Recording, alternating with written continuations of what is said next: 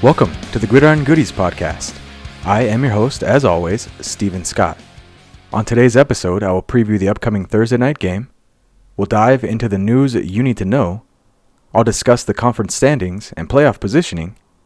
We'll head on down to my best bets and wrap up with a little fantasy football advice. All coming up on this week's episode of the Thursday night preview. Tomorrow night's game features two teams involved in two of the worst games I have ever seen in my entire life, as the Los Angeles Chargers face the Las Vegas Raiders in a battle for last place in their division. The Chargers' offense has revolved around Austin Ekeler and Keenan Allen essentially all season long. Now that Easton Stick will be the starter moving forward with the Herbert injury, I am curious to see if this dynamic changes. Sometimes when backup quarterbacks come in, they throw to who they are most comfortable with. As the backup quarterback takes significantly less reps with the starters, sometimes you see secondary receivers that the backup is more comfortable with having monster days. I point to Trinity Benson and all the Allen backups a few years ago in Denver as an example. Could this be the game that Quentin Johnston uses to elevate his status in that receiver room? It's doubtful against this defense of the Raiders. I expect a ton of short passes to either Allen or Ekeler out of the backfield. Last time these two teams got together, Khalil Mack had 17,000 sacks, and the Raiders' offense couldn't do anything positive as a result. This time around, I expect them to do what they should have done the last time and put this game on the shoulders of Josh Jacobs. Eliminate that pass rush altogether and let your guy do his thing. The thing you paid him a bunch of money to do. That should open up some play action bombs to Adams down the field. Again, something they should have done last game. The Raiders have a new coach and a new quarterback this time around. I hope and expect them to stick to this sort of game plan in this rematch. I'm taking Vegas to win this game in what is most likely going to be a really crazy game. Moving on to the news you need to know Vikings head coach Kevin O'Connell is optimistic about Justin Jefferson's availability for their upcoming match against the Bengals. In a subsequent move, the guy who got him injured, Josh Dobbs, has been sent to the bench in favor of Nick Mullens. How quickly the NFL moves on from these guys. I remember a few weeks ago having to sit through seemingly hours of Josh Dobbs' backstory during the Broncos and Vikings game. What a waste of time that was. Elsewhere in the news, I dump on Zach Wilson a lot, which most of the time is justified. But this week, he did a complete 180 and earned the AFC Player of the Week for his performance in the last game. No doubt he'll use this as a bargaining chip this coming offseason. Moving on, let's discuss the playoff positioning by conference. I'll start off with the AFC.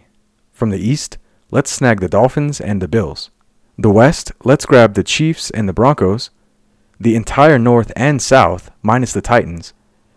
Taking the top four teams from each division, meaning the Dolphins, Chiefs, Ravens, and Jaguars, slide into 1, 2, 3, and 4, leaving us with three slots left and seven teams fighting over them.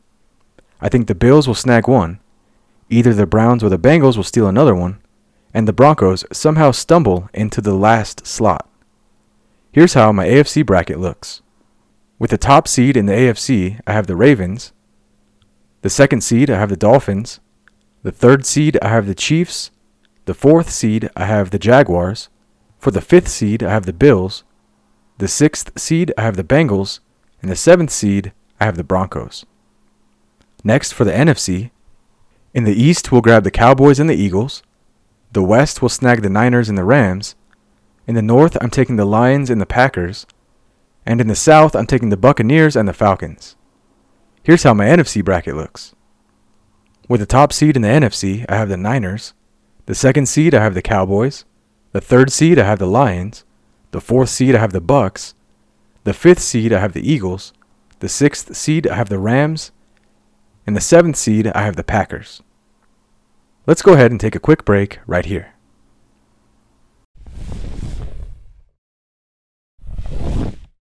Welcome back. Now we'll head on down to my best bets. For my straight five bets for the Thursday night game, I went with the following. First, I have Josh Jacobs to score. Next, I have Austin Ekeler to score. Up next, I have Davante Adams to score.